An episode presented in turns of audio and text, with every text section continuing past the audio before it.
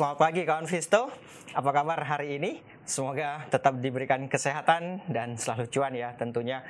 Baik, kita jumpa lagi di Trading Ideas seperti biasa. Namun sebelum kita bahas tentang ide-ide trading, ada baiknya kita review dulu perdagangan uh, sebelumnya atau dua hari kemarin gitu ya, awal pekan kemarin. Ya, kalau pergerakan IHSG di perdagangan sebelumnya atau perdagangan awal pekan kemarin dia sempat dibuka menguat di awal uh, perdagangan di awal-awal sesi gitu ya. Namun kemudian mengalami tekanan jual dan sampai dengan akhir sesi pertama dia masih berada di teritori uh, positif. Artinya bergerak fluktuatif. Jadi setelah dia bergerak atau dibuka menguat dia ber, dia mengalami tekanan jual dan bahkan sampai ke teritori negatif. Lalu kembali lagi ke teritori positif dan ditutup menguat tipis di awal perdagangan.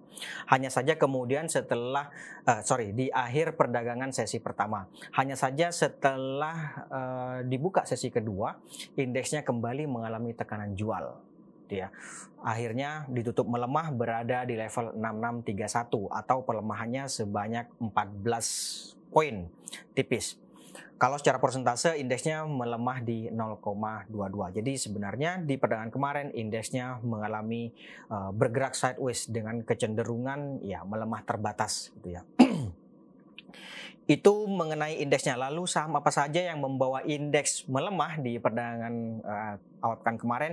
Yang pertama ada BCA, kemudian ada Bank Rakyat, lalu ada Bank Mandiri, Telkom, dan Bank BNI. Jadi lima besar saham yang membawa indeks melemah itu adalah empat di antaranya saham perbankan. Ya. Kemudian saham apa saja yang mencoba untuk menghambat laju pelemahan indeks. Yang pertama ada BEPS, kemudian ada TPIA, lalu ada Arto, ada ada Mineral atau ADMR dan terakhir ada Bukalapak. Tuh, Bukalapak juga uh, kemarin mencoba untuk menghambat laju pelemahan indeks. Kemudian bagaimana dengan transaksi asing? Ya, di perdagangan kemarin asing sendiri mencatatkan net sale sebanyak 107.7 bio gitu ya, 107,7 bio itu secara keseluruhan. Tapi kalau kita rinci di perdagangan reguler sendiri aslinya mencatatkan net sale sebanyak 247 bio. Ini cukup banyak. Cukup banyak ini. Tapi ya untungnya di pasar non regulernya aslinya mencatatkan net buy sebanyak 139 bio sehingga kalau di total menjadi 107.7 bio. Itu dia uh, apa namanya transaksi asing. Kemudian sama apa saja yang banyak dibeli oleh asing. Yang pertama ada Bank BNI, kemudian ada Arto, lalu ada BEPS, Care, dan terakhir ada Excel. Itu dia lima besar saham yang banyak dibeli oleh asing. Sementara uh, lima besar saham yang banyak dijual oleh asing, yang pertama ada Bank Rakyat, kemudian ada BCA, ada MTEK, kemudian ada ICBP, dan terakhir ada ITMG. Itu dia lima besar saham yang banyak dijual oleh asing. Bagaimana outlook hari ini? Ya, kalau kita lihat di sini, sebagaimana tadi saya sampaikan, indeksnya sempat dibuka menguat di awal perdagangan, hanya saja kemudian mengalami uh, tekanan jual, ya. Dan saya pikir ini akan berpotensi atau berpeluang untuk melanjutkan konsolidasi dengan mencoba kembali uji resisten level yang ada di 66 uh, 6690 gitu ya. Ntar saya coba lihat 6690. Nah ini dia. 6690 di sini kawan. Atau ya level terdekatnya memang ada di 6670. Jadi uh, eh, 6670 itu resisten level uh, lemah sih. Jadi bisa saja dia hari ini uh, dibuka menguat atau dibuka melemah sorry kemudian seiring dengan berjalannya waktu mampu berada di teritori uh, positif atau pelemahannya semakin menipis, terbatas gitu ya. Yang jelas hari ini diperkirakan indeksnya akan kembali bergerak fluktuatif dengan kecenderungan menguat terbatas. Ring pergerakan antara 6.600 sampai dengan uh, eh, 6.690. Itu ya untuk indeksnya. Kemudian ide trading. Ide trading yang pertama ada agro. Kita coba lihat dulu agro. Ya, Agro kalau melihat perdagangan kemarin sempat juga dia uh, apa namanya dibuka menguat di awal perdagangan hanya saja mengalami tekanan jual dan membentuk black closing Marubozu gitu ya. Artinya ini sebenarnya masih melanjutkan konsolidasi dan mencoba untuk bertahan di atas support level yang di sini kawan, yaitu di 12.30. Sehingga idealnya sekarang kalau kemarin kan buy on breakout tuh, ternyata gagal buy on breakout-nya. Uh, terus bergerak melemah. Maka sekarang menjadi buy on weakness boleh dipertimbangkan di 12.30 sampai dengan 12.50 di level-level itu gitu ya. Atau itu yang pertama ya. Atau kalau misalnya nih hari ini dia bergerak menguat sampai di atas ini tadi di atas 13 uh, 30 gitu ya.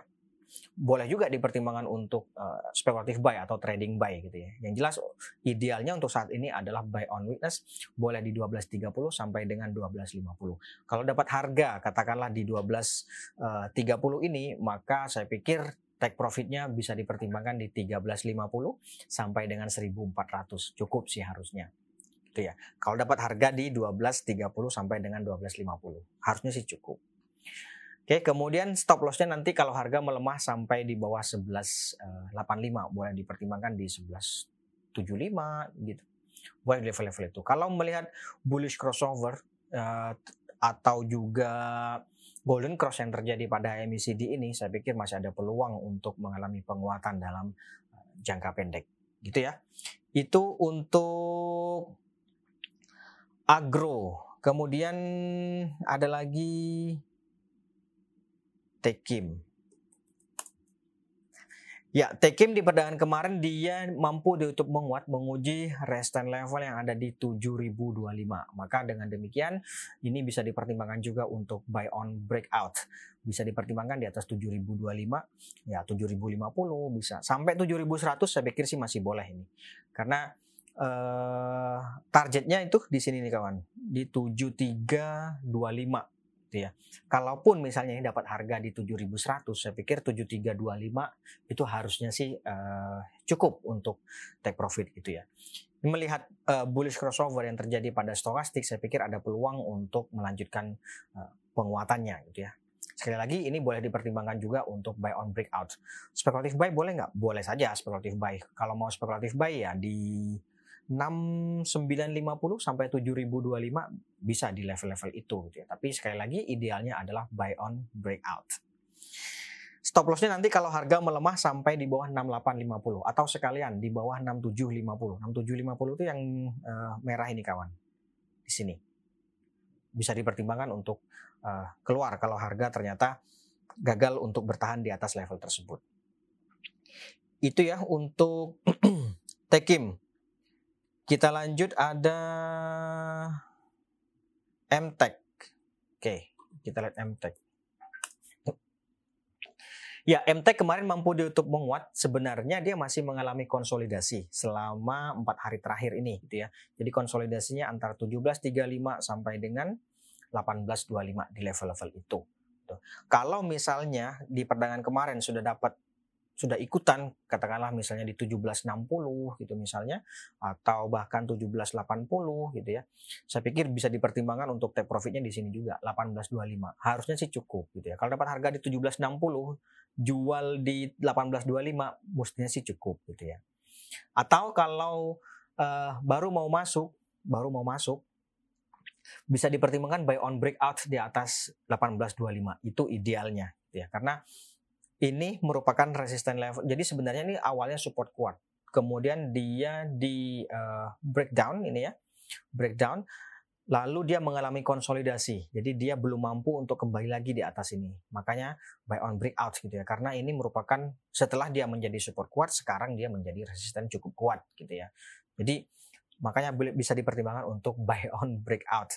Nanti targetnya di berapa? Targetnya kalau dapat harga di 3 uh, sorry 1825 kalau dapat harga di 8 di atas 1825 1900 boleh uh, pasang dijual di situ kemudian 1955 lalu ada ya tentu level psikologis uh, eh, 2000 gitu ya.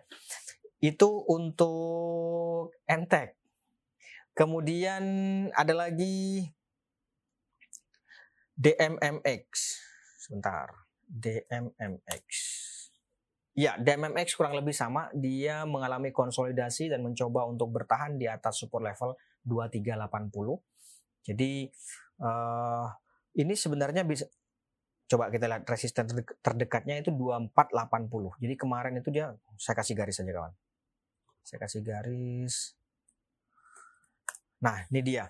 Kemarin dia sebenarnya mencoba untuk bergerak di level itu betul dia ditutup di 2490. Apakah itu uh, confirm bisa dibilang breakout itu belum gitu ya.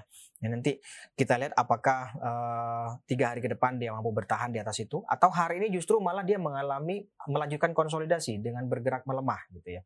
Maka saya pikir boleh ditunggu terlebih dahulu atau ya kalau mau uh, buy on witness itu boleh juga misalnya nih buy on witness di 2400 sampai dengan 24 berapa nih? 2430 itu boleh. Gitu ya. Atau 2430 sampai 2450 boleh. Artinya 2400 sampai 2450 buy on witness itu bisa di level-level itu. Gitu ya. Tapi idealnya sih kalau menurut saya idealnya ini adalah buy on breakout. Tunggu nanti confirm ini bertahan di atas 2480. Misalnya nih hari ini dia bergerak melemah lagi di 2480 maka uh, hold terlebih dahulu. Hold itu kalau belum punya ya jangan masuk, kalau sudah punya ya jangan keluar terlebih dahulu gitu ya. Itu hold. Jadi untuk saat ini bagi yang baru mau masuk, bagi yang baru mau masuk ada baiknya dipertimbangkan lihat dulu wait and see apakah ini mampu bertahan di atas 2480 setidaknya hari ini sama besok deh gitu ya atau kalau hari ini dia mampu menguat sampai di atas 2530 atau ya ya 2530 sih. Kalau bisa menguat sampai di atas 2530 itu uh, bisa juga dipertimbangkan untuk trading buy gitu ya. 2530 tuh di sini kawan. Tuh. Kalau bisa menguat sampai di atas ini bisa juga dipertimbangkan untuk uh, trading buy nanti target take profitnya 2600 2620 di sini sampai nanti di sini. Ini 2670-an. Oke, tapi sekali lagi terdekatnya adalah 26 ini 26 uh, 10 atau 2620. Kalau harga hari ini mampu menguat sampai di atas 2530 bisa ikutan trading buy. Sebelum itu mending white and see saja. Itu ya. Itu untuk uh, DMMX. Berikutnya ada Unilever. Unilever ya kalau melihat pergerakan harga sebenarnya dia mengalami konsolidasi. Nih, saya kasih gini aja deh. Nah, ini dia. Biar semakin uh, lebar gitu ya. Konsolidasi uh, kecenderungan melemah, melemah ya melemah terbatas sih lebih pasnya ya. Kemarin kan hanya melemah dua poin gitu ya. Bagi yang baru mau masuk, idealnya menurut saya ini adalah buy on breakout. Bisa dipertimbangkan di atas 4080 atau di atas ini kawan. Nih, 4110. Jadi ini bukan reversal ya, ini hanya meng, hanya memanfaatkan swing potensi atau peluang swing yang ada. Jadi belum belum mengalami uh, reversal.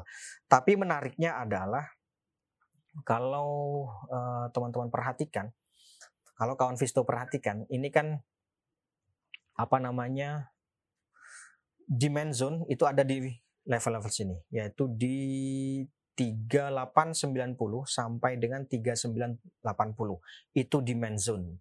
Jadi seharusnya harga berpotensi untuk uh, bergerak ke sini terlebih dahulu sebelum dia mengalami rebound gitu ya. Atau nih kalau hari ini misalnya dia mampu bergerak menguat sampai di atas ini tadi di atas 4110 ini saya pikir boleh dipertimbangkan untuk uh, trading buy atau ikutan spekulatif buy gitu ya. Karena ada peluang untuk uh, rebound ya swing tapi swingnya cukup cukup cukup menarik bisa di atas uh, 4350-an inilah gitu ya.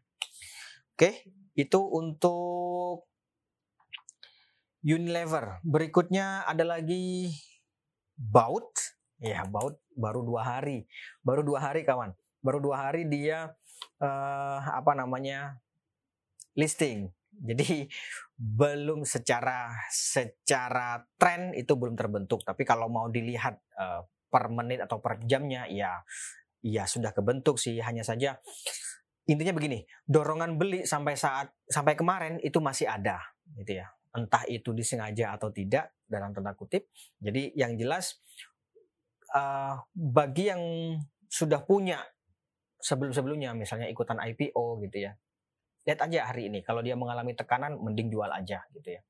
Tapi kalau bagi, yang baru mau masuk saran saya sih mending uh, cari yang lain dulu deh karena ini belum kelihatan sih secara grafik belum kelihatan bahwa dorongan beli kemarin itu muncul itu iya tapi karena ini baru IPO biasanya sih dorongan beli di awal-awal itu ya ya banyak memang memang banyak gitu ya kalau mau uji nyali boleh aja trading buy gitu boleh bisa untuk yang baru saya tidak menyarankan untuk ikutan uh, saham ini dulu gitu ya Oke, itu untuk baut. Berikutnya ada BBYB. Nah, ini justru lebih menarik BBYB.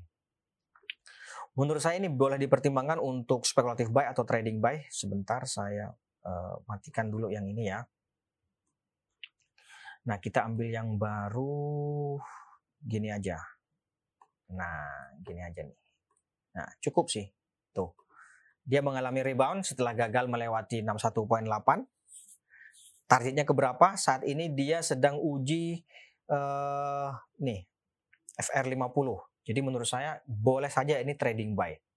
Trading buy target take profit terdekat ya tentu adalah level psikologis 2000 gitu ya.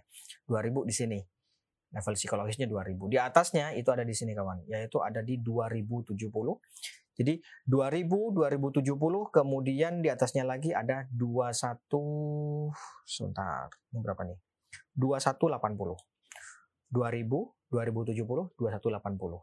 Gitu. Cukup menarik. Ini cukup menarik. Oke, itu untuk uh, BBYB. Kita lanjut. Ada buka. Ya, buka kemarin mampu ditutup menguat dan tampaknya harga bergerak ini jadi penguatan kemarin itu bergerak melewati resistance level yang ada di 344. Lalu apa uh, ininya? Trading buy boleh. Trading buy boleh gitu ya. Tapi jangan berharap ini uh, reversal terlebih dahulu. Ini hanya memanfaatkan penguatan yang terjadi kemarin saja. Jadi bisa juga ini trading buy. Targetnya ada di sini 390. Jadi barangkali kemarin sudah ada yang ikutan, misalnya ikutan di 344 atau di atasnya saya pikir bisa dipertimbangkan untuk take profitnya di 368 kemudian 390. Jadi resistance level terdekat itu ada di 368 kemudian 390. Di level-level itu boleh dipertimbangkan untuk take profit. Bagi yang baru mau masuk, kalau level-level tadi itu masih dinilai layak dan logis itu boleh sih. Kalau logisnya sih ya logis. Tapi apakah layak? Nah, itu nanti dihitung sendiri gitu ya kawan ya. Di Sekali lagi resistance level terdekatnya itu ada di 368 nih di sini 368 kemudian ada 390 di level-level itu boleh dipertimbangkan untuk uh, take profit. Itu untuk buka. Berikutnya ada lagi BBNI. Ya, ini dia Bank BNI. Bank BNI setelah mengalami penguatan atau bergerak di atas 7225 se, uh, sehari sebelumnya, kemarin dia mengalami koreksi atau mengalami tekanan jual. Nah, bagi yang sudah punya ikutan sebelum-sebelumnya ada baiknya dipertimbangkan untuk take profit terlebih dahulu gitu ya. Atau ya bisa saja 7225 dijadikan sebagai trailing stop. Itu bisa saja.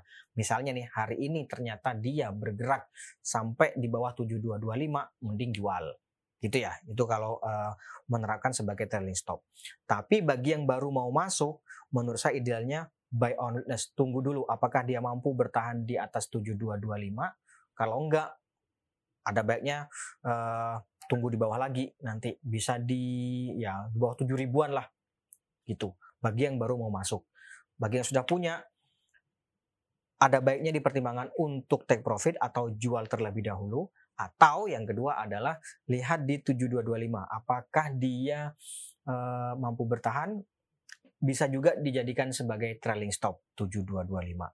Okay? Itu untuk BNI. Kita lanjut ada Amar. Nah, siap Amar nih. Cukup menarik saya pikir Amar kalau melihat di sini idealnya adalah buy on weakness bisa di 500 atau ya di level-level sini sih. Kalau uptrendnya kemarin kan kemarin kan dia sempat melemah bahkan sampai di 476. Nah, itu cukup menarik sih sebenarnya di 476. Jadi 476 sampai 500 itu level-level yang cukup menarik karena dia sedang uji uptrend line namanya. Kalau bisa bertahan di atas itu uh, ya ya itu tadi peluangnya rebound sampai ke 550. Jadi gini, idealnya memang betul ini adalah buy on weakness karena di level-level sini ya gitu ya 476 sampai dengan uh, eh, 500 gitu. Nah, tapi apakah boleh untuk spekulatif buy? Boleh saja. Kalau mau spekulatif buy di 500 sampai 520. Pertama, kemarin kan membentuk spinning top nih. Membentuk spinning top ini berarti ada peluang untuk mengalami uh, rebound gitu ya. Jadi kalau mau spekulatif buy bisa di 500 sampai dengan 520. Nanti targetnya di berapa? 550 sampai sini kawan. Uh, sebentar ya, saya kasih garis saja. Ini dia. Ini di 575 gitu. 550, 575 sampai di level-level uh, itu gitu ya. Boleh dipertimbangkan untuk take profit di level di level-level tersebut tadi. Oke, itu untuk Amar. Satu lagi BBKP. Ya, BBKP kemarin juga mampu ditutup menguat dan tampaknya uji resist di 285, dua sorry, 286. Boleh dipertimbangkan untuk take profit di 286, barangkali kemarin sudah ikutan. 286, kemudian di atasnya di atasnya itu ada 296, 286, 296. Bisa di level-level itu. Atau kemarin closingnya itu di harga 278. Kalau misalnya 286 masih dinilai layak, ya boleh saja. Boleh saja ikutan trading buy gitu ya. Tapi ingat karena resisten level eh, karena targetnya sudah dekat, ini kan makanya trading buy tadi berarti resikonya sudah mulai meningkat. Resikonya itu sampai ke sini sementara returnnya cuma hanya terbatas sini yaitu 286 gitu ya. Trading buy boleh saja 286, 296 itu resistance levelnya. Oke, itu untuk BBKP. Berikutnya ada lagi hoki. Ya, oke, okay, sebentar hoki. Nah, kemarin ditutup melemah, sempat menguat di uh, sehari sebelumnya, tapi di akhir sesi dia mengalami tekanan jual. Kemarin pun menguat tapi juga mengalami tekanan jual. Jadi menurut saya ini ada baiknya dipertimbangkan untuk buy on breakout saja di atas ini. Ini atas berapa nih? 159. Di atas 159. Bisa dipertimbangkan untuk buy on breakout di atas 159 gitu ya. Karena ada potensi untuk mengalami konsolidasi melanjutkan konsolidasi di sini. Memang golden cross terjadi di uh, eh, MACD-nya, tapi untuk confirmnya saya pikir itu tadi idealnya adalah buy on breakout. Spekulatif buy boleh nggak? Ya boleh-boleh saja. Nanti target take profitnya di sini. Kalau mau spekulatif buy 159 cukup nggak? Kalau cukup ya boleh dipertimbangkan di level itu gitu ya. Tapi sekali lagi idealnya adalah buy on breakout di atas 159. Oke, itu untuk hoki. Kalau dapat oh sorry, kalau dapat harga di atas 159 kemudian take profitnya di berapa? Take profitnya boleh di 16 165 atau uji eh, EMA 50 yaitu ada di 170. 165 170. Boleh di level-level itu. Gitu ya. Itu untuk hoki. Kemudian ada lagi Indi. Indi sebentar. Ya, Indi kemarin mampu ditutup menguat hanya eh soal kok ditutup menguat. Dibuka menguat di awal perdagangan hanya saja kemudian mengalami tekanan jual dan black closing marubozu yang terbentuk.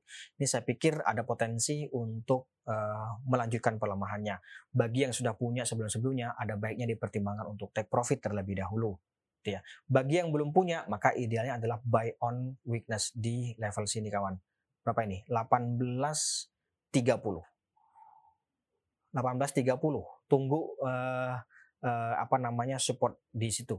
Tunggu melemah sampai di support situ gitu ya. 18.30 atau kalau misalnya ini hari ini dia bergerak menguat sampai di atas 2190 bisa juga bisa juga ikutan uh, trading buy gitu ya. Jadi pilihannya dua. Either at, uh, boleh buy on weakness di 1820 atau tunggu nanti dia menguat. Kalau misalnya ini harga menguat sampai di atas 2190 boleh ikutan juga uh, trading buy. Gitu ya. Nanti targetnya di 23 sampai 23 80-an gitu. Oke. Itu untuk Indi. Berikutnya ada Inov, Inovisi. Oke. Ya, ini dia. Saya pasang uh, indikator satu aja. Nah, ini ya kalau melihat pergerakan harga selama tiga hari terakhir cukup menarik sih. Jadi uh, muncul dorongan beli dan kemudian mencoba bertahan dan kemarin juga uh, mampu mendatangkan lagi dorongan beli meskipun ya cuma sedikit hanya menguat dua poin gitu ya atau empat empat rupiah saya pikir ini bisa saja spekulatif buy. Spekulatif buy bisa dipertimbangkan di 278 sampai 282.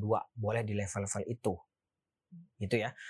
278 itu di sini kawan. Atau ya bisa uh, di sini juga boleh nih.